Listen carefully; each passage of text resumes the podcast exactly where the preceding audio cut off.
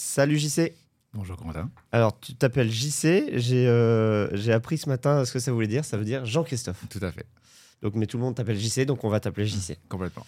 Euh, bah, merci beaucoup d'être venu euh, jusqu'ici. Euh, alors, je suis assez content, je suis même très content parce que je crois que tu es le premier à m'avoir contacté de toi-même comme Mhm. ça pour, en me disant bah tiens c'est marrant le podcast que tu fais ça correspond à mon profil donc Mhm. on devrait enregistrer ensemble parce qu'on se connaît pas du tout. Mhm. Euh, et donc j'avais déjà eu une recommandation d'un invité avant par une, une autre personne mais là c'est la première fois que j'ai un candidat spontané donc c'est très cool très sympa.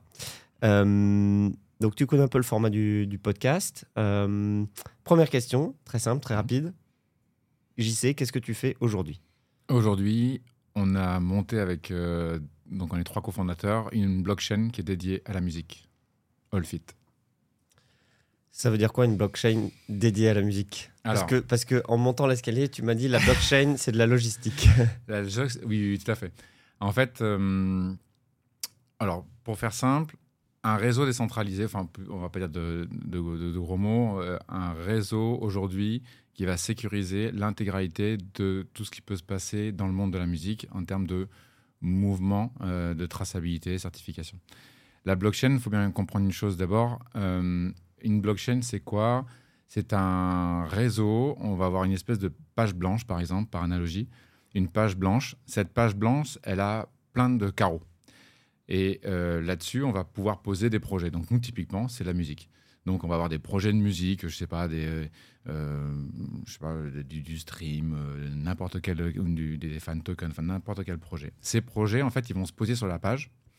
Nous, ce qu'on va assurer, c'est que toute l'information qui va être diffusée sur cette page et au- auprès des, projets seront euh, fiables. Donc, ça, c'est c'est ce- c'est en fait ça une, blockchain, c'est que ça, assure euh, de notre point de vue, puisqu'en fait elle, amène quand même deux cas d'usage. J'ai oublié d'amener ce, point-là. La blockchain amène deux cas d'usage. Le premier, c'est le stockage. Le deuxième, c'est la traçabilité. On va commencer comme ça. Le stockage, aujourd'hui, en fait, tu as une voiture, une voiture de collection, euh, ou n'importe quel objet, et tu le mets dans ton garage. Et puis, euh, rien ne t'empêche, donc ton garage il est fermé à clé, rien ne t'empêche de vendre cette voiture chez tes grands-parents, dans au bureau, dans un bus, dans le métro, n'importe où. En fait, ça, tu vas utiliser ta carte bleue sur un réseau. Bon. La blockchain, aujourd'hui, on va prendre encore une fois la musique, euh, la, la, la data, l'information, elle va être stockée à un endroit. Il se trouve que euh, pour les problématiques de poids et de densité, en fait, le, stockage dans la musique, enfin le, stockage aujourd'hui dans la blockchain, c'est un peu complexe parce que c'est- très lourd. Comme on dit que c'est décentralisé, c'est-à-dire qu'en fait l'information va entre plein d'ordinateurs, il faudrait qu'en fait le réseau web soit démultiplié pour qu'on ait beaucoup plus de légèreté dans l'information. Donc là, le stockage, c'est un sujet. Il y a cinq grandes blockchains, notamment Storage et Airwave, qui sont, qui sont dessus. Voilà, nous, on s'occupe pas de ça. Nous, ce qu'on va faire, c'est qu'on va se focaliser sur la traçabilité, l'endroit où, en fait, euh, euh, toutes les transactions, donc euh, vendre, acheter, écouter, c'est ça, une transaction, un clic.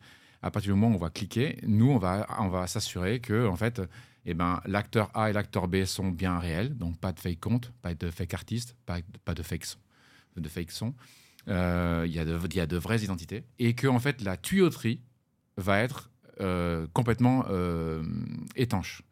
Ensuite, l'information qui passe à l'intérieur, c'est pas notre sujet. Mais nous, ce qu'on va s'assurer, ce dont on va s'assurer, c'est qu'en fait, cette tuyauterie soit béton, soit costaud.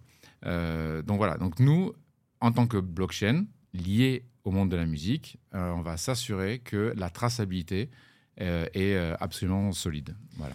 ok. Alors, euh, On est rentré dans le dur tout de suite. Là. ouais. tu fais ça tout seul, avec des associés, avec des employés. euh, c'est quelle forme? C'est une société? Alors, il y a. Donc, personnellement, ça fait depuis 2013-14 que je suis dans. J'évolue dans le monde de la blockchain. Euh, J'ai pas parlé de crypto, mais on rentre tous par le sujet de crypto. On pourrait y revenir, mais. ça veut dire que, Ça, ça veut dire que tu as acheté des bitcoins en 2013. Alors, il y a une légende urbaine qui n'est pas fausse. En fait, j'ai eu jusqu'à 392 bitcoins, Waouh. mais j'ai eu. Entre les rentrants et les sorties, les, les atermoiements euh, économiques. euh, et il fallait, vraiment connaître le sujet. Mais oui, je, suis rentré très tôt. Euh, en revanche, j'ai connu toutes les phases de- d'hyper-stress et donc d'hyper-volatilité.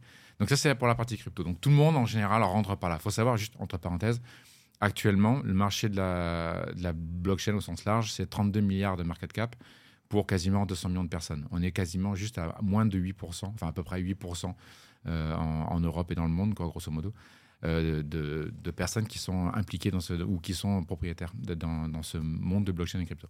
Donc la blockchain est un réseau qui permet, dans le cadre de la traçabilité, la sécurité, la traçabilité et l'authentification.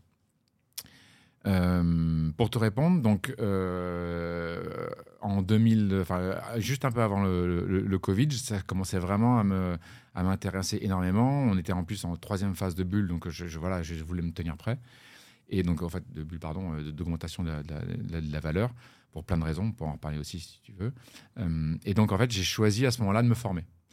Et à l'époque, euh, moi, je voyageais beaucoup en Afrique et au Moyen-Orient. Et donc, en fait, c'était très compliqué d'être en, en présentiel. Et en fait, il y a Alira, euh, A-L-Y-R-A, qui est une école française, enfin francophone pour le coup, euh, et qui faisait des cours full remote. Donc, complètement, pardon, complètement en télétravail, enfin en, dématérialisé sur, informatique. Et donc, on a, donc j'ai commencé en juillet et on a terminé en janvier. Et il y avait deux grands silos le silo chef de projet, et, qui était la chefferie de projet, et le silo dev. Pendant quatre mois, chacun en évoluait d'un autre côté. Et au bout de quatre mois, on devait pendant deux mois monter ensemble un projet. Il se trouve que sur 51 apprenants, euh, alors qu'on devait être, initialement, on n'arrivait pas à trouver l'angle, le, l'angle, on devait être un énième projet de musique. Il se trouve qu'à la fin, on finit euh, major des projets, notre dev, major des devs, euh, félicitations du jury pour la partie chef de projet, félicitations du jury pour la partie des devs. Donc voilà, on s'est dit qu'il y avait peut-être un truc. Et on est resté euh, trois de l'équipe historique. On est resté tous les trois. Et en fait, avec une théorie, moi, qui, sur laquelle je travaille depuis euh, un petit peu de temps, c'est euh, la théorie du growth back in. C'est-à-dire qu'en fait, tout écosystème, qu'il soit social, structure, enfin, tous les écosystèmes fonctionnent sur trois piliers. Le back, la structuration, l'organisation. Le in, le produit pur. Et le growth, ce qui va permettre de vendre commercialiser, expliquer, évangéliser le produit. Et donc, nous, typiquement, on est sur cette organisation-là. On a Loïs, qui s'occupe de, qui est le CTO, Tanguy, qui, est, qui s'occupe du produit, et moi, qui m'occupe donc du coup de la partie administrative, légale, structuration, et, et d'expliquer, évangéliser un peu. Voilà. Ok, c'est ta première boîte? Première aventure entrepreneuriale? Non, du tout. Euh, alors, j'ai une, j'ai une appétence entrepreneuriale. Ça ne veut pas dire que j'ai tout le temps lancé mes boîtes. Mais euh, en revanche, euh, la réflexion sociale m'intéresse énormément. Le fonctionnement, euh, le fonctionnement de société m'intéresse énormément. Donc, j'ai monté des, projets, des réflexions, mais qui ne sont pas des, structures entrepreneuriales, comme on, peut l'entendre. Donc, j'ai tout le temps été dans des grosses structures, mais avec tout le temps cette envie d'essayer de, déployer des choses par exemple le club de rugby qu'on a monté. Euh, oui, au Qatar, euh, c'est ça Oui, voilà, parce que j'ai un parcours un peu euh, oh, on va parler, ouais. singulier. Enfin, en même temps, il y a quasiment plus de parcours classique, classique ouais. non, ça existe plus. Et justement, euh, donc si on, si on vient au sujet de, de ce podcast, qui est les, les, études, -hmm. donc toi, au début, tu n'as pas fait d'études, ou en tout cas, tu as fait des études assez assez courtes et, et, pas, pas études forcément intellectuelles, supérieures, etc. Euh, pourquoi tu n'as pas fait d'études? Comment ça se fait? Est-ce que tu voulais pas? Est-ce que tu pouvais pas? Euh, et, quel élève t'étais au lycée? En fait, euh, alors quel élève j'étais? Au début, euh, seconde première, j'étais dans un lycée où j'étais complètement dans ma bulle, mais vraiment dans ma bulle. C'était insupportable pour tout le monde du reste.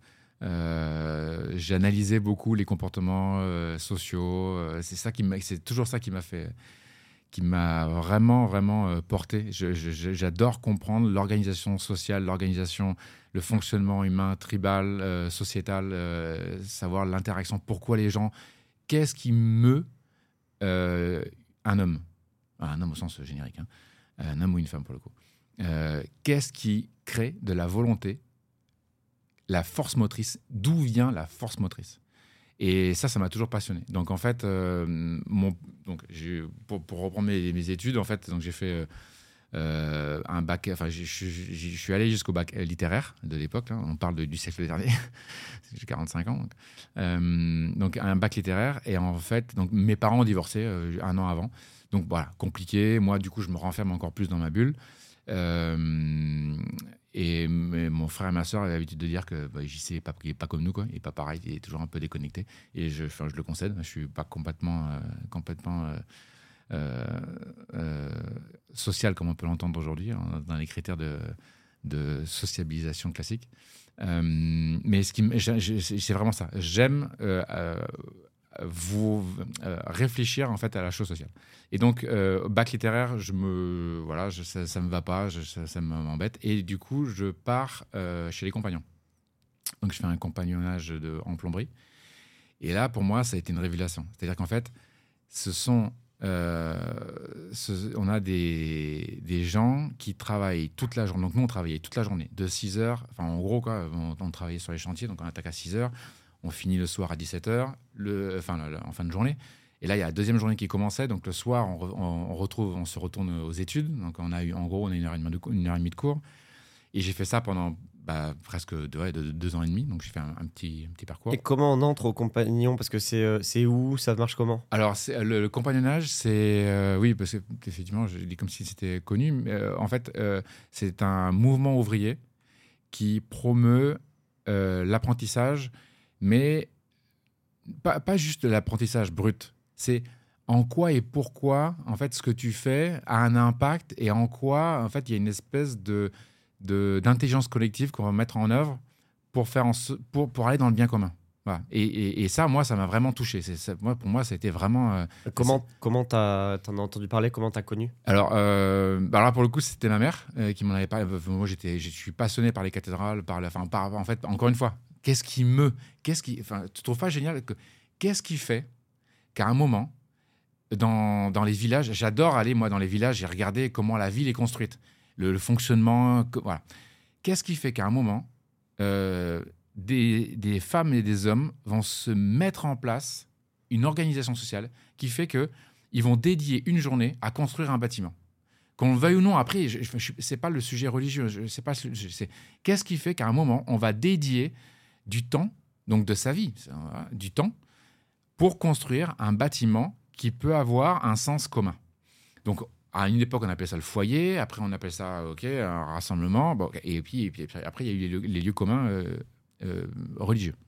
Mais euh, c'est ça qui m'a vraiment intéressé. Et en fait, chez les compagnons, les, les, on appelle ça les casse-cailloux, les grades de falaise. En fait, les tailleurs de pierre, c'est les plus anciens. Et en fait, quand tu parles avec un tailleur de pierre, mais il n'est pas sur la même planète. C'est quand je parle avec Loïs, le dev. Enfin, les gars, ils sont pas sur la même planète. Ils ont, ils, ils, ils façonnent, ils structurent mais ils voient pas les choses comme nous. C'est Matrix. vraiment, enfin, je veux pas faire des, des, trucs du BABA. C'est marrant. Donc toi, tu dis qu'un développeur web, euh, un développeur, un programmeur, c'est comme un tailleur de pierre. Mais, ça? mais complètement. J'avais jamais fait cette analogie, mais c'est tellement vrai. Loïs, c'est le tailleur de pierre de la boutique. En fait, il, va être là pour. C'est lui qui va voir l'angle mort. C'est lui qui va voir la, le, où il faut poser la bonne pierre et comment. Et c'est lui qui va comprendre la technique pour le, pour le faire. Voilà, donc ça, donc voilà, bah oui, c'est très très bon relais. Donc en fait, voilà, donc je suis rentré chez Compagnon, tu candidates et puis tu fais des stages et ils te prennent ou pas. Selon... Donc moi j'étais à Dijon et Lyon et Saint-Etienne. Et ça, ça a duré combien de temps? Ça dure combien de temps? Alors euh, les Compagnons finis en général c'est 10 ans, enfin plus 10 ou, ah oui. 10 ou 12 ans. Toi, t'as pas fait 10 ans? Non, non, non, moi j'ai fait, 12, j'ai fait 2 ans. 2 ans. Et donc là, tu sors diplômé? Oui, oui, bah en plus, moi je sortais d'un bac littéraire, donc tu te doutes bien que derrière. Euh, voilà. Alors, juste, je veux rebondir sur un point quand tu parles d'études euh, et où tu dis que tu n'as pas fait, pas, pas fait d'études intellectuelles. En fait, ce, ce concept-là, moi, me fait un peu violence parce que clairement, et notamment chez les compagnons, euh, l'apprentissage collectif est, euh, salvateur. C'est-à-dire qu'en fait, on, tu n'es rien. Et, euh, en plus, moi, je viens d'une famille de militaires. Mon, mmh. grand-père, le frère de mon grand-père est décédé dans l'aviation. Mon grand-père est issu par le rang et officier. Mon père est pareil, est officier. Mon oncle est, officier. Tout le monde est dans, dans le génie. Donc, dans, pareil, un peu dans la logistique. Euh, donc voilà, et moi j'ai fait, fait du rugby. Il y a vraiment quelque chose qui, chez moi, qui, qui on n'est rien, on n'est absolument rien seul. la tribu et tout. Et donc, euh, ben, ça a commencé par là. Donc, euh, voilà, les- le compagnonnage a été la, la- la Ouais. première planche. Non, mais sur les études, moi, je, je, je, je te rejoins à 100%. hein. Le- les- je trouve que des études pratiques, c'est juste génial non, mais- parce que ça. Enfin, en tu tant- prêches un convaincu. Non, mais bien sûr, en fait, en tant qu'RH, parce que du coup, après, j'étais en j'étais RH, euh, les IUT, les, les, les, en fait, les, les, les parcours d'alternants, euh, pour, de mon point de vue, hein, ça n'engage que moi, Ouais. mais on devrait les avoir plus tôt. Ouais. C'est-à-dire qu'en fait, les, je l'ai vu dans mes deux cours. En fait, des gars, des gars ils se retrouvent en, en fac. Non, mais, mais qu'est-ce que tu fais là? Bah, Ouais, je, je vais ils, faire, faire ça. Sont là par défaut. Mais voilà, exactement. Alors que j'ai des, des gars, mais enfin des, des, des filles, pardon, mais moi en plomberie, des filles, il n'y en a pas beaucoup. Ouais. Mais les gars, ils étaient passionnés. Et ils étaient passionnants. Ils, t'expliquaient la texture d'une soudure. Alors ça peut paraître bidon ce que je viens de dire là. mais en fait, mais c'est tellement. C'est tellement génial d'avoir des gens qui sont ultra compétents et qui sont sur des domaines d'expertise. Mais on se dit, mais non, mais en fait, euh, c'est juste emboîter les tuyaux. Ben non, grand, ben non, il n'y a Bien pas sûr. que ça. Ouais. Et en fait, voilà, ça, euh, cette compétence-là, euh, en plus, elle elle est hyper importante. Et en fait, aujourd'hui, on s'aperçoit que, moi, c'est ce que je, enfin, je vais dire à ma fille, mais on s'aperçoit qu'on a, on a besoin de gens vraiment passionnés dans leur métier, parce qu'en fait, on est de plus en plus dans une relation de conseil. On pourra en parler derrière, mais je pense de plus en plus qu'en fait, euh, on, on va être les uns et les autres conseillers pour quelqu'un. Euh, bah, par exemple, un DRH, en fait, est un conseil de l'entreprise. Mm. Euh, Aujourd'hui, tu fais de la radio, en fait, tu es, un conseil pour une communauté. Mm. Donc, en fait, on va vendre notre expertise, notre conseil. Ok. Et ce que je dis à ma fille, donc qui a 12 ans et qui va rentrer bientôt dans ses études là, c'est, enfin, elle fera ce qu'elle voudra, ce qu'elle fera sera très bien. Je dis, il y a deux choses qui m'importent pour moi. C'est un, tu dois comprendre que tu vas tomber. Tu vas tomber. Soit tu en as peur. En fait, tu vas tomber et tu vas avoir peur. Mais soit tu refuses l'obstacle, soit tu prends l'obstacle. Et moi, ce que je vais t'apprendre, c'est à prendre l'obstacle, à aller à l'obstacle. Tu vas tomber, tu vas avoir mal. C'est pas la peine de- d'essayer de te protéger maintenant. Donc ça, il faut apprendre à passer l'obstacle. Donc c'est c'est avoir, qu'est-ce que ça déclenche? Ça déclenche en soi une énorme confiance. Et donc cette confiance-là, elle est primordiale. Il faut les, les faut aujourd'hui avoir confiance en soi. Deuxième point, c'est que en fait le métier tel- les, les métiers qu'on a aujourd'hui seront complètement disruptés. Enfin moi je le vois dans la blockchain, c'est absolument violent. Il y a des métiers qui n'existeront pas, enfin qui n'existeront plus d'ici même pas euh, trois ans. Et en fait, ça veut dire que tu dois impérativement être à l'écoute. Et donc, tu dois être curieux. Et si tu es curieux, je, enfin, alors, plus rien ne t'arriver. Si, t'arrivera. Si, un, tu n'as pas peur de l'obstacle, et deux, tu es curieux, il pourra t'arriver n'importe quoi. Tu vas tomber, c'est sûr, mais tu auras des phases de réussite plus importantes que les phases de- d'échec. ou en tout cas, tu seras beaucoup plus en phase et serein, sereine pour le coup, je parle à ma fille, sereine avec toi-même. Euh, alors, j'a- j'allais te demander un peu ma question un peu classique de comment on trouve un premier job quand on n'a pas fait d'études, mais toi, Ah. ça, ça s'applique pas tout à fait parce que. Si. Ah si, si, complètement. Ah si, ouais, si, si, si. ouais, mais sauf que quand même, je pense, euh, euh, dis-moi si je me trompe, mais quand tu as un CAP de plomberie, Ouais. tu te baisses pour ramasser des jobs tellement il y en a, non? Oui, sauf qu'en fait, moi, enfin, encore une fois, moi, ce qui m'intéressait à l'époque, c'était toujours, j'ai toujours, et encore maintenant, j'aimais réfléchir au monde, à l'organisation sociale du monde. Donc en fait, euh, donc j'ai fait, euh, pour faire court, j'ai fait euh, bac littéraire, CAP, BEP de plombier, bac pro du reste. Après, je, suis rentré en gendarmerie, j'ai fait mon service militaire, on parle de ça qui est dernier, gendarmerie. Je voulais faire la Légion, et en fait, mon père m'a déconseillé, donc du coup, j'ai appris plus tard qu'il avait cassé mon dossier. Donc en fait, je me suis, j'ai, dit non, mais si tu veux pas, je vais là. Donc j'ai fait un régiment de génie parachutiste. Donc je suis parti à l'étranger, sauter au, bon voilà. Euh, et de là, en fait, euh, avec le génie, euh, je, suis, je suis resté en génie, donc j'ai fait, j'ai fait mes études. Ça veut dire quoi le génie? Oui, pardon, le génie, c'est tout ce qui est euh, franchissement et destruction d'it- d'itinéraires, pour faire simple. Donc, c'est dans l'armée. En fait, à l'armée, tu as les branches, la branche classique. Enfin, maintenant, c'est un peu changé, mais tu as la branche classique et tu as, des spécialités. Donc, tu as l'infanterie, donc les gars qui marchent. tu as le génie, ceux qui construisent.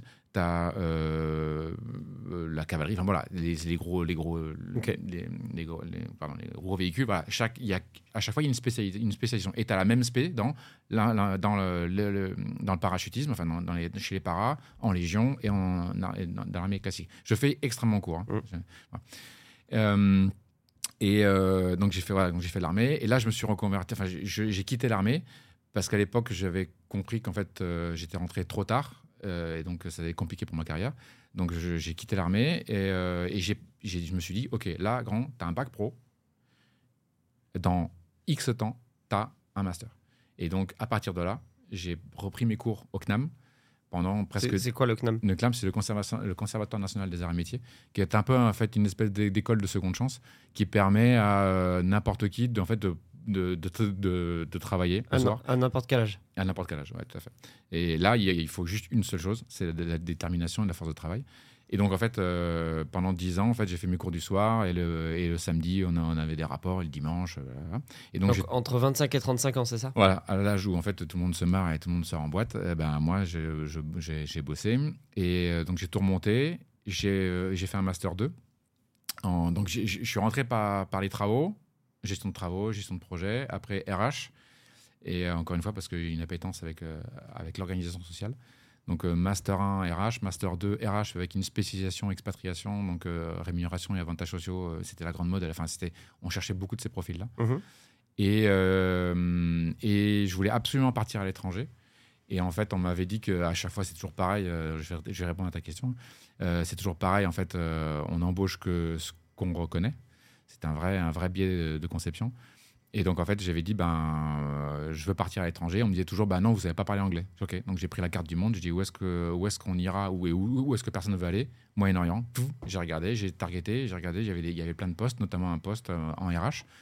Et la, la- responsable m'a eu au téléphone. J'avais un passé, je, je connaissais tout de la plomberie, l'électricité, le bâtiment, donc toute la partie technologique. Je savais parler avec ces gens-là. Et j'avais des compétences, enfin en tout cas des connaissances, c'était autre chose, euh, en RH. Donc elle m'a dit ben voilà, on recrute euh, 400, 000 400 personnes là, sur la première année. Est-ce que ça vous intéresse? Bah oui, bah feu, je viens. Donc je suis parti à Riyad. Et j'ai passé en parallèle un MBA auprès de l'ENSAM en rémunération et avantages sociaux. Donc l'ENSAM, vas-y, c'est quoi? Euh, L'ENSAM, c'est l'École nationale supérieure des arts et métiers. Voilà. Et euh, c'est une excellente école euh, technique. euh, donc, ils sont basés, enfin, il y a plusieurs, euh, euh, plusieurs euh, antennes en, en France. Et donc, l'ENSAM, donc j'ai fini mon MBA. Et après, bah là, voilà, j'avais. Donne. Ok. Donc, là, j'ai 30, euh, 36, 37 ans. Donc finalement, tu passes de pas beaucoup d'études, de juste entre guillemets juste un compagnonnage Oui. de deux ans, Ouais.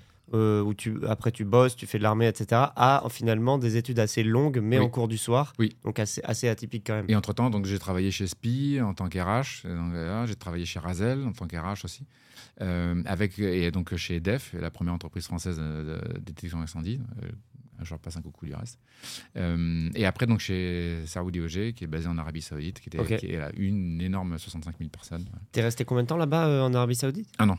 Un an. Ouais, un an et demi. Quoi. Et ensuite, tu étais dans la Bah, région, c'est ça Après, ah, voilà, tout à fait. Alors, juste, je vais rebondir sur ce que tu disais. Comment, en fait, euh, t'as pas eu de problème pour les, les postes? En fait, il faut bien comprendre une chose c'est que euh, très souvent, ce qui se passe, c'est que euh, on recrute. euh, enfin, comment dire ça? Je, je, je, je péchais personne, mais euh, il faut bien comprendre que quand on, on répond à, un- bah, en fait, j'allais dire un appel d'offres, mais quand on répond à une offre, il faut bien comprendre que euh, se market. Il faut absolument savoir se marketer.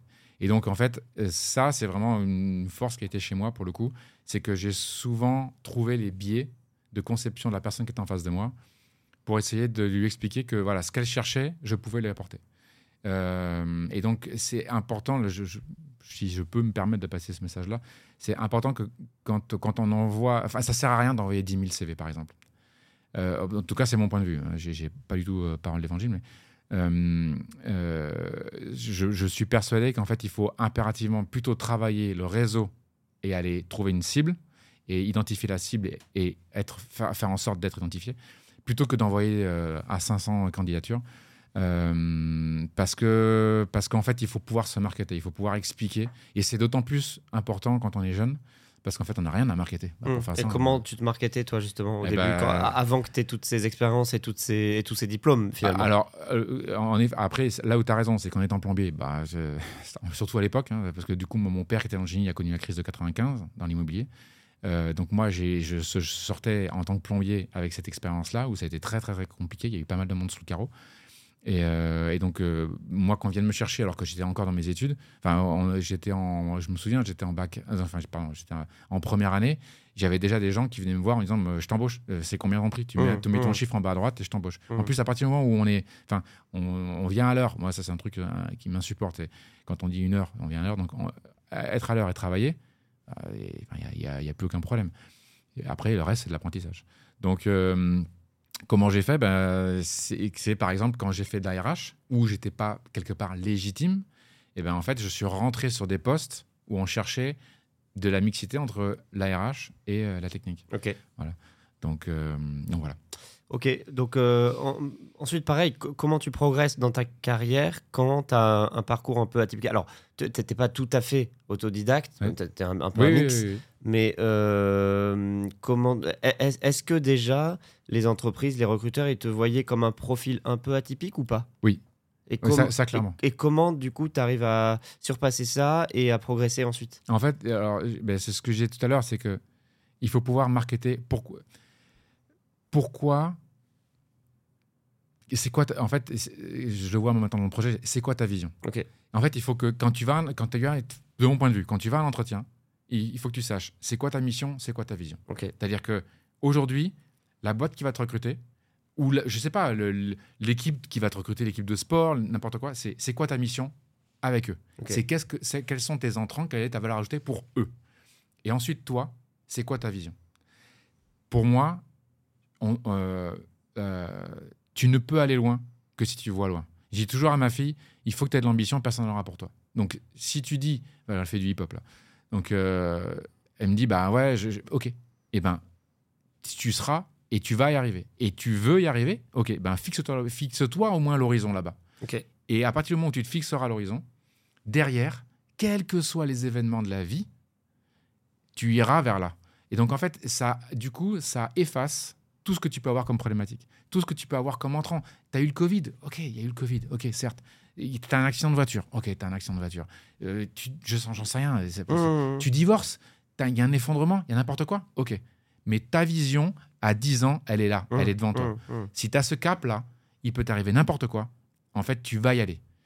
Et en fait, c'est un pouvoir attractif qui est absolument puissant. Et donc, quand tu expliques ça aux, aux personnes qui, qui- qui te voient, par exemple, dans le cadre d'un poste, eh ben, ils l'entendent. Ils Ok. l'entendent.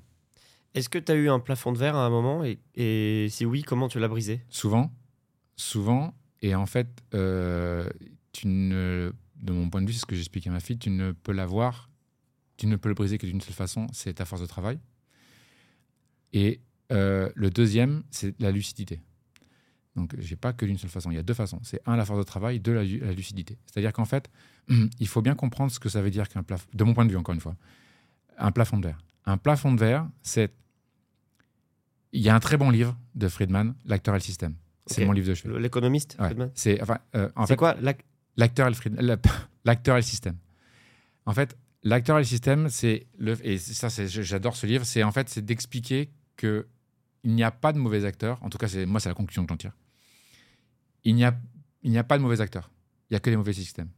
Donc en fait, si tu as un plafond de verre, il faut comprendre pourquoi tu as en face de toi un plafond de verre.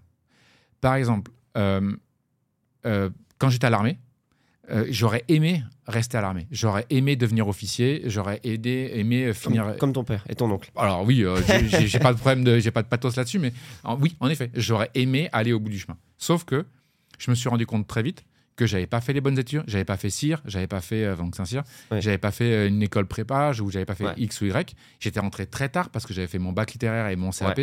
Donc voilà, j'ai pris les choses sur la table, j'ai regardé, il dit ok, si tu continues, en permanence, tu auras droit à zéro échec. Parce que tu arrivé trop tard. Et donc à l'armée, c'est tous les trois ans. D'ailleurs, c'est un schéma que j'ai retenu. Tous les trois ans, il faut qu'il arrive quelque chose. Donc en fait, tu passes des examens et si tu loupes, une... bah, t'es cuit. Donc en fait, j'avais dit, bah, non, je sors. Et comment tu résous le- ta question sur le plafond de verre? C'est que de mon point de vue, il faut être lucide sur le système dans lequel tu es. J'ai rencontré des, des gens, moi, euh, avec des parcours absolument géniaux et qui s'obstinaient dans une voie. Et je disais, mais enfin, rends-toi compte, c'est- pas ta faute. Une C'est voix que- qui leur allait pas. et oui, c'est pas ta faute. C'est et, et alors donc euh, change et, et surtout bon ça c'est humain, c'est animal. On a on, sait ce qu'on perd, on sait pas ce qu'on gagne. Donc en fait on n'a jamais envie de partir. Et c'est la chanson là, c'était mieux après. C'est tellement vrai. Cette c'est Calogero je crois. C'était mieux après. C'est tellement vrai. C'est qu'en fait c'est encore une fois, il ne faut pas avoir peur de passer le Rubicon. Donc le plafond de verre, de mon point de vue, il est qu'en fait on a mal identifié le système. Ça c'est vrai. Il n'y a pas de mauvais acteurs. Il n'y a pas de mauvais acteurs. Il n'y a que des mauvais systèmes. Si vous vous sentez, si on se sent incompétent à un endroit, c'est qu'en fait, l'organisation n'est pas faite pour, pour, pour nous. Pour Ok, nous. ok. Voilà. Et donc il faut trouver une autre organisation qui est faite pour nous. Les- des systèmes, il en existe plein, plein, plein, plein, plein.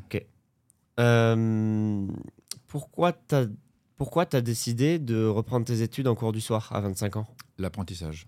Le- L'intérêt. euh, le- Enfin, tu vois, encore. euh, Là, j'ai encore commandé un truc, là, une librairie en ligne, euh, un, bouquin, un pavé de 300 pages. Ma femme m'a regardé, elle me dit Mais sais, mais pourquoi t'as pris ça?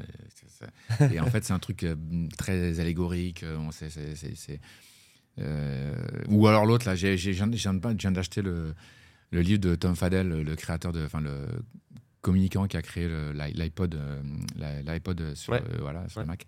Il est absolument génial d'ailleurs. le designer euh, Tony Fadell, oui. Tony Fadell, c'est le, père de l'iPod, c'est ça Oui, ça, tout à fait. Donc je l'ai lu là, donc je l'ai pris en anglais. C'est- hyper intéressant. Et en fait, c'est la, la curiosité. Voilà. Pour- pourquoi T'as j'ai repris là. tes études par curiosité. Oui. Et pas forcément en te disant euh, ça va me permettre d'avoir euh, des super jobs, etc. Ah non, non, non. Ça, Ah ouais, ça ok. c'est un moyen. C'est un moyen. Et encore une fois, c'est la vision. Le job n'est qu'un moyen. Ok.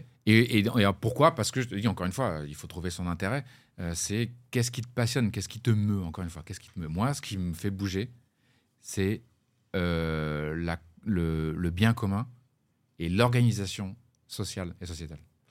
Est-ce qu'il y a eu des moments dans ta carrière Mhm. où tu as, ressenti une gêne, euh, une honte, ou je sais pas, d'avoir un parcours un peu différent, de pas avoir fait le parcours classique, Alors- école, machin, etc. Alors, euh, on va faire une petite aparté là. Oui, oui. alors, non, pardon, juste. Moi, jamais, jamais. C'est-à-dire que je me suis retrouvé. en- alors, on va faire euh, une petite, un petit tableau.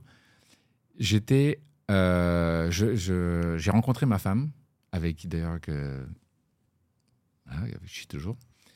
Ça fait un temps. Euh, pardon. Donc, on s'est rencontrés. Donc, j'ai 45 ans. On s'est rencontrés, j'avais 20 ans. Et, euh, et en fait, à l'époque, elle était. euh, à l'époque, en fait, elle était euh, en droit. Donc, elle était en droit. Et, euh, et moi, j'étais donc j'étais plombier. Je rentrais, euh, enfin, je prenais mes chantiers, voilà. Et je me souviens, donc, on était à Montpellier. Et elle, elle allait à la fac de droit. Et moi, j'allais en tenue, en bleu. J'allais, je faisais mes chantiers dans la, dans la ville de Montpellier, quoi En, en bleu de travail. ouais. en bleu de travail. ouais. Ouais. Et, et en fait, ses potes, en tout cas, oui, son premier entourage, ne m'a, euh, ne m'a jamais pris de haut. C'est-à-dire qu'en fait, euh, je, te fais la picture. Donc, mon épouse actuelle, elle était fac de droit, fille de médecin. Euh, elle, était, elle avait fait les, bonnes écoles. À l'époque, elle voulait, elle rêvait de- d'Eva Jolie, elle voulait faire du droit international, partir pour l'ONU et tout ça. Et moi, j'arrive, je suis, t'as compris?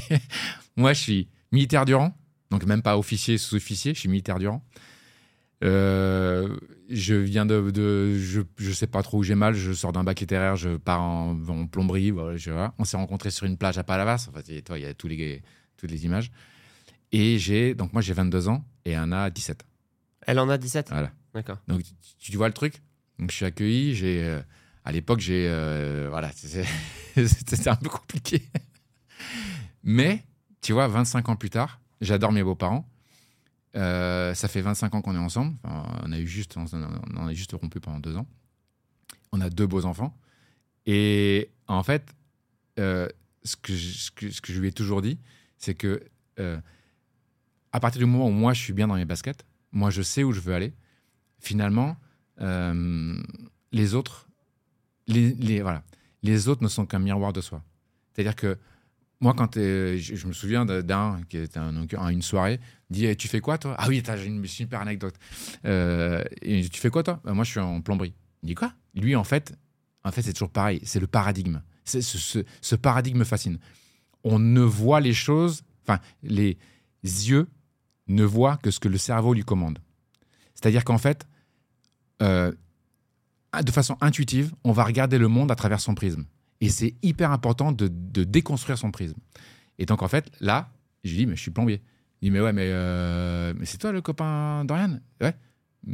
T'es sérieux? T'es plombier Ouais. Mais tu fais quoi à la fac? Ben, j'accompagne ma femme, enfin ma copine, pour le coup. Ah ouais. Et les mecs me prenaient pas du tout au sérieux. Sauf qu'en fait, les gars avec qui je suis encore aujourd'hui, qu'on se recroise, ne m'ont jamais, dans leurs yeux, ils ne m'ont jamais pris de haut ou ils n'ont jamais eu ce- cette suffisance voilà, sociale. Et pourquoi? Je pense parce que moi, ils savaient que j'étais complètement à l'aise dans mes bottes et que avant de me déstabiliser, il, va, il, il allait Mmh. falloir qu'ils se lèvent un peu tôt. Voilà. Donc, donc, ce que tu dis, c'est que si, du moment que tu assumes qui tu es et ce que tu fais, tu peux faire ce que tu veux. Tout à fait. C'est ça? Tout à fait. Et parce que, tu- en fait, cette, cette espèce de contingence, le fait de.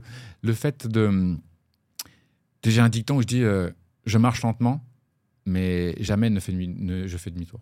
Ok. C'est-à-dire qu'en fait, je suis, je suis persuadé, j'écoute beaucoup, beaucoup, beaucoup, beaucoup, je me mets énormément en cause, j'écoute énormément, encore là.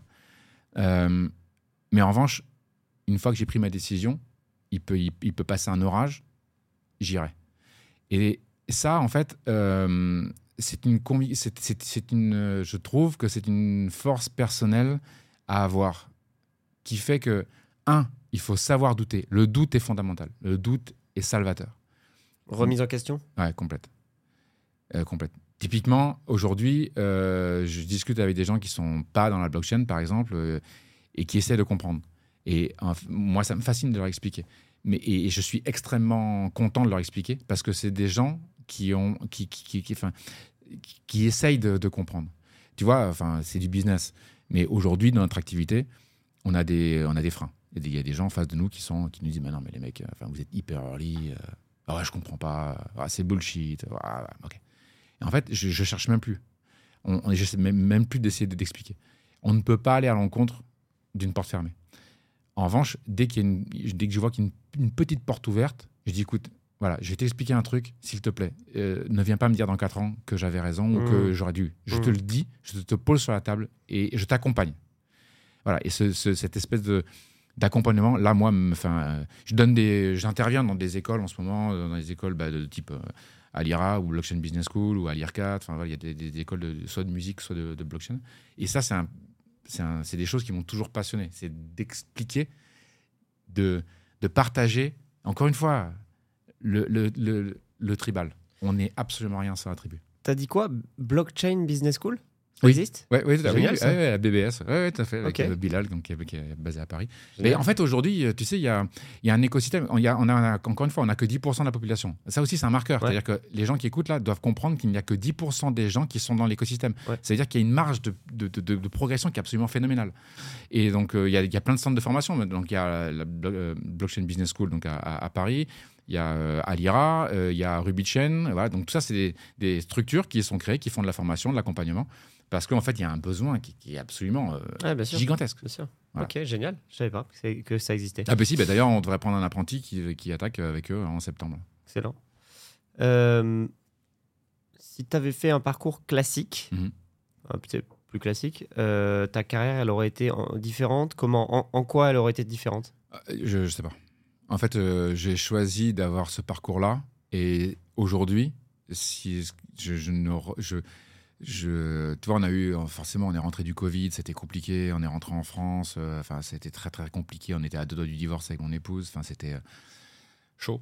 Et euh, aujourd'hui ça va mieux, mais c'est vrai que c'était c'était vraiment bien compliqué. Et euh, en fait, euh, tout ça te construit. Tout ça, en fait, te permet de te bâtir. Et euh, si on devait, si je devais refaire, je referais tout de la même façon. J'ai absolument aucun regret sur ce qui s'est passé. Et justement, euh, bonne transition. Tu as plusieurs enfants T'as Oui, deux. ouais. Deux enfants. Tu Bon. les... Est-ce que tu les pousses à étudier ou pas? Tu leur dis quoi? Je les pousse à être eux-mêmes. Ils ont quel âge? Donc 12 12 et 6. et 6, ok. En fait, euh, enfin 11 et 6. Euh, en fait,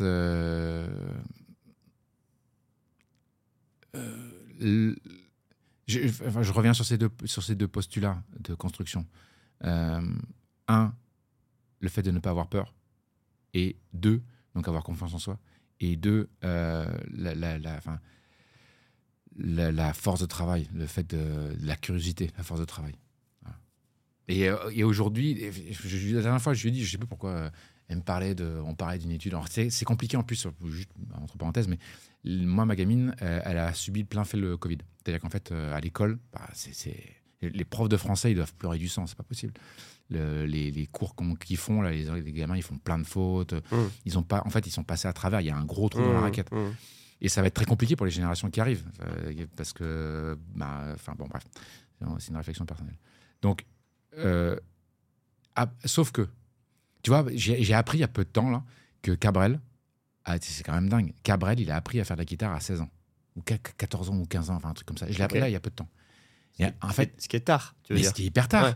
Et pourtant, le gars, aujourd'hui, c'est le patron, quoi. Enfin, en tout cas, c'est un des patrons. Ouais. Pardon, je suis, je suis 77. donc, euh, voilà.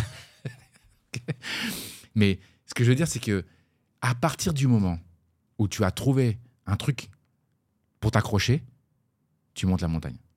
D'ailleurs, enfin, par analogie, mes, mes enfants font, je les amène à l'escalade. Justement, à l'escalade. Et alors, mon gamin qui a 5 ans, c'est un, singe, quoi. Il, il monte des parois de 10 mètres de haut.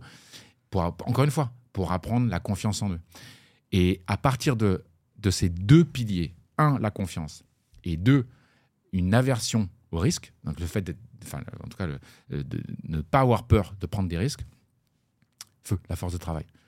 Donc, euh, elle fera ce qu'elle voudra, euh, et ce, que je leur euh, conseille, encore une fois, c'est quand ils vont trouver un truc, s'ils savent dire, OK, ça c'est ma priorité, le reste, je me fous Mm. de savoir ce qu'il sait, ce que c'est, ce qu'il peut y avoir. Mm.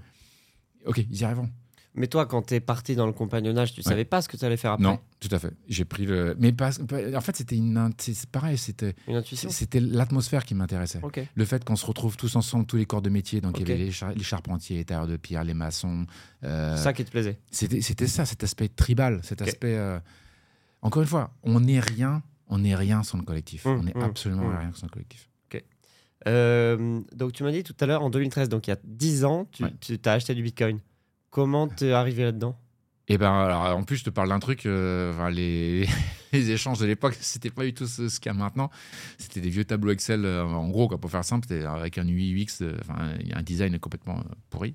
Enfin, en tout cas, bateau, quoi. Je suis rentré dedans comme tout le monde. En fait, je vois le truc qui pump, qui dump, qui, donc qui monte, qui descend. Je dis, qu'est-ce que c'est que ce machin?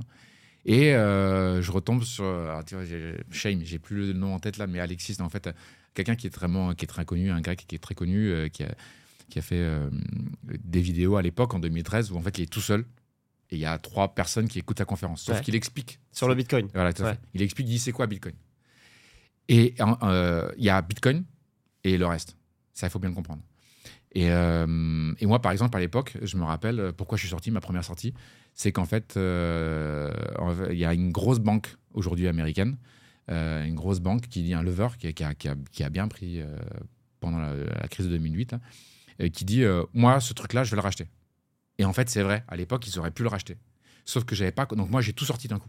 Sauf qu'à l'époque, j'avais pas compris que la régulation les en aurait empêchés. Oui. Parce qu'il faut les actionnaires, les assemblées. Mais moi, je, je- Mais attends, pour- pourquoi pourquoi t'as vendu mais parce que du coup, de, le jour du jour au lendemain, le truc aurait pu tomber à la cave. J'avais encore une, une, une, réaction euh, financière. Donc ça veut dire que attends, donc t'as acheté en 2013 et t'as Ouais. vendu quand? Euh, le- bah, quasiment dans la foulée en 2014. Ok, ok. Et en fait, et, euh, et puis moi, j'étais néophyte là-dedans. Enfin, j'étais vraiment Ouais, béotien, ouais, je, je comprenais rien. Enfin, je, enfin, je, je voyais des trucs qui montaient, qui je, Mmh, je voyais mmh. la techno, enfin, je vois. Et là, en fait, après, j'ai commencé à réfléchir, enfin, à regarder. Je réfléchissais déjà avant, mais je commençais vraiment à regarder un peu plus. Mais aujourd'hui, là, tout le monde va sur les forums, sur les machins. Il y a des écoles, tu vois, à l'IRA. Mmh. Il y a, y a, euh, il y a- voilà. Mais à l'époque, il n'y avait rien. Mmh. T'étais avec, euh, t'étais avec euh, tes chaussures et ton, ton couteau, quoi, si tu me suis. Donc en fait, c'était- c'était hyper compliqué d'avoir de l'information. Donc tu es vraiment tout seul. Et quand tu es dans un truc là, où en plus c'est quelque chose d'hyper novateur, c'est compliqué. Et donc voilà, donc il y a eu MGT Box aussi, le gars il est parti avec la caisse.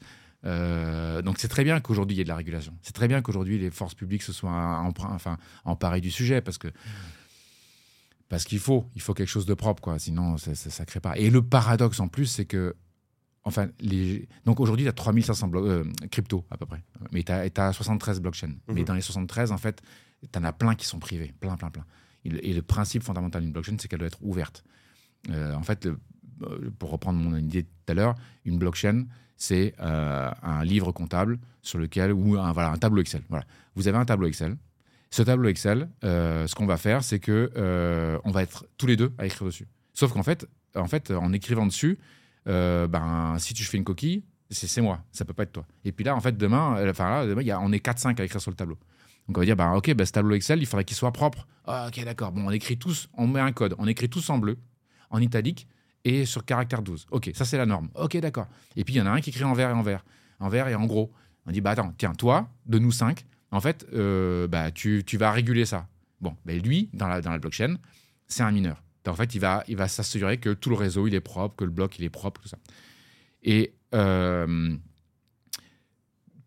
encore, pour, essayer de faire simple, euh, cette case, cette case qu'on va créer, on va avoir une colonne. Voilà, tous les quatre ans, en fait, on va avoir, on va pouvoir écrire sur une seule colonne. Et au bout de quatre ans, on va écrire sur une autre colonne. Ok? Et ben, pendant tous ces quatre ans, chaque case, euh, bah, toutes les huit minutes, on va passer d'une case à une autre. Et pour lier la première case à la deuxième case, on va, on va mettre un code. Et ce code, il est, voilà, il est écrit par la blockchain. Et ce code, il faut que donc notre copain qui nettoyait la blockchain, eh ben, il faut que lui, il trouve la clé de ce code-là. Et donc, euh, voilà, toutes les 8 minutes, voilà, il y a une nouvelle case qui apparaît. Ce code, il est, il est absolument. Enfin, pardon, cette, case, on ne peut plus retourner en arrière, elle n'est pas effaçable, elle est écrite sur un code typique et euh, il est, on ne peut plus revenir dessus. Et ce qu'il faut bien comprendre, c'est que Aujourd'hui, si je viens, donc euh, on, est, on, a, on va dire on est à, la 90e colonne, enfin 1, 2, 3, 4, 5, on est en gros, on est à la cinquième colonne, et eh ben si tu veux savoir ce qui a été vendu ou acheté en 2014 en BTC, et eh ben tu reviens, tu peux relire tout le truc.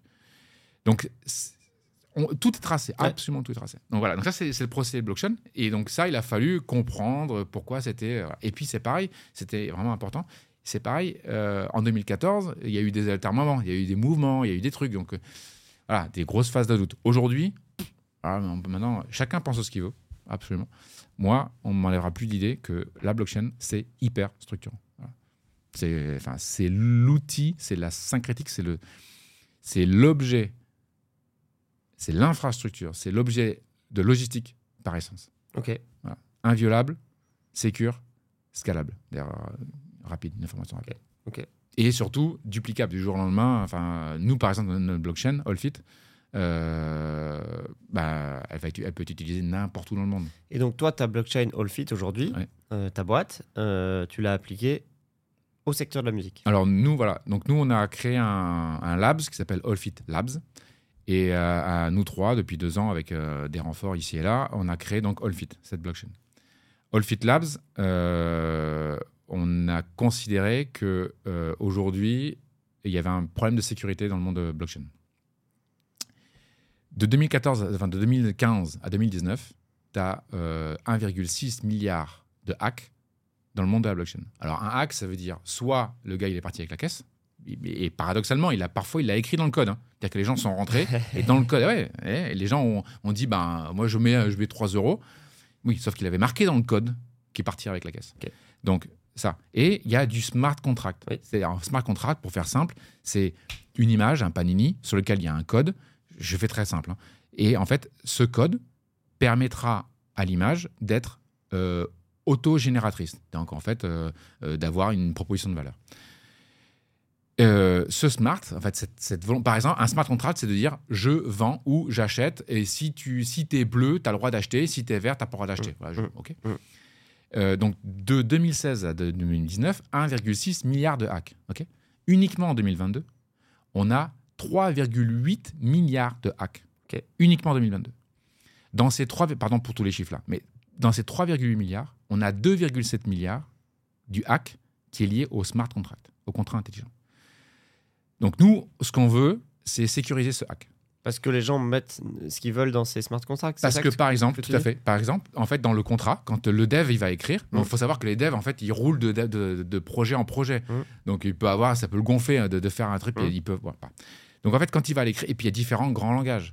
Donc, quand il va écrire son smart contract, par exemple, quand il va dire euh, l'action de vendre, donc je dis je vends à, euh, je vends à Eric, et ben à la fin de la phrase, plutôt que d'écrire Eric, point, j'ai mis Eric et j'ai pas fait gaffe, j'ai mis un espace et j'ai mis un point. Et donc, moi, en tant que hacker, je vais rentrer dans la phrase et à la fin d'Eric, je vais mettre un O. Et donc, je vends à Erico Mm. et moi, en tant que hacker, je m'appelle Erico. Et donc, le cache qui vient de passer, il est plus affecté à la personne, il est affecté à moi et je m'appelle Erico. Donc, ça, par, par analogie, ce point-là, eh ben, il est phénoménal. phénoménal. Donc, 2,7. Il faut savoir, juste pour, pour- pour comparaison, euh, le monde euh, blockchain aujourd'hui, le, market cap, c'est 30, pour faire simple, 33 milliards de dollars. ok? Donc c'est 10%. Sauf que c'est déjà trop. Pourquoi? Parce que l'adoption, elle va arriver. 2024, on va avoir une première adoption. Et 2028, je suis persuadé que 2028 va être le l'effet euh, massif parce qu'aujourd'hui, on a 10%.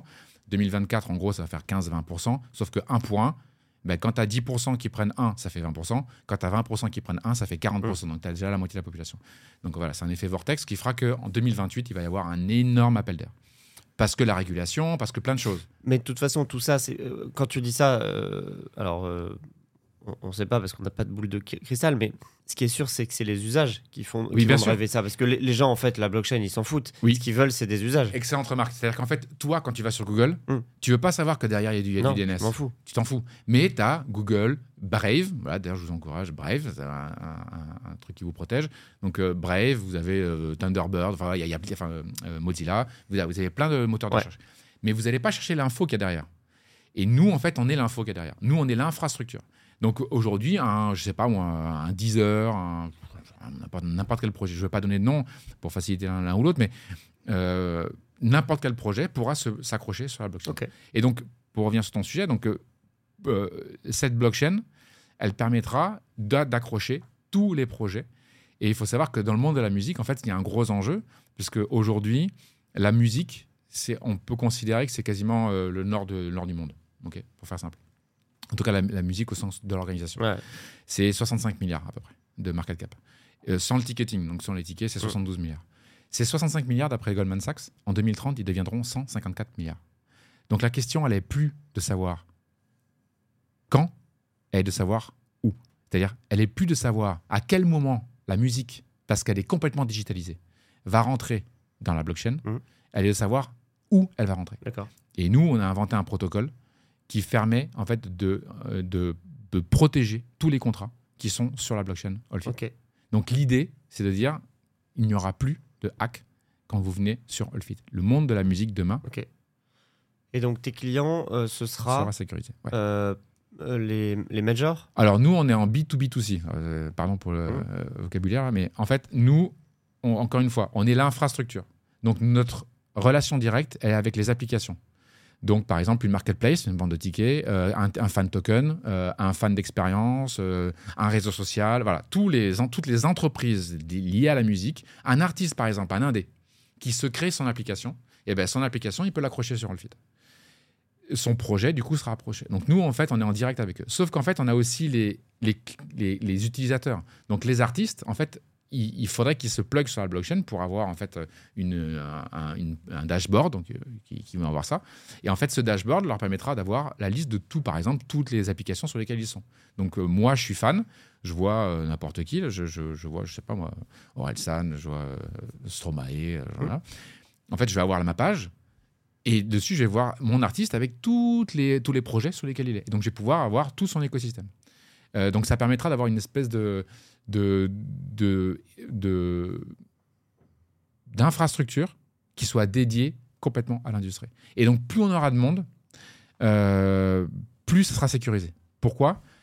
L'idée, c'est qu'en fait, ce code qui est créé dans les applications, alors pourquoi c'est euh, une parenthèse Quand tu vas sur Ethereum, qui est la deuxième plus grosse blockchain, tu crées un projet, ton projet, il coule, en fait, la blockchain, elle n'est pas affectée. Sauf qu'en en fait, l'écosystème des dApps, donc les applications, eh ben, il prend un peu cher là, parce qu'en en fait, il y a un projet qui vient de tomber, il a été scammé. Donc attention, Arbad, qu'est-ce qui, qui vient de se passer? Nous, ce qu'on dit, c'est que quand une DApp vient venir, elle va créer, elle va utiliser un module. Et un module, en fait, c'est quoi? C'est un smart contract que nous, on a déjà préécrit et qui est complètement open source. Et donc, en fait, il va utiliser ce module.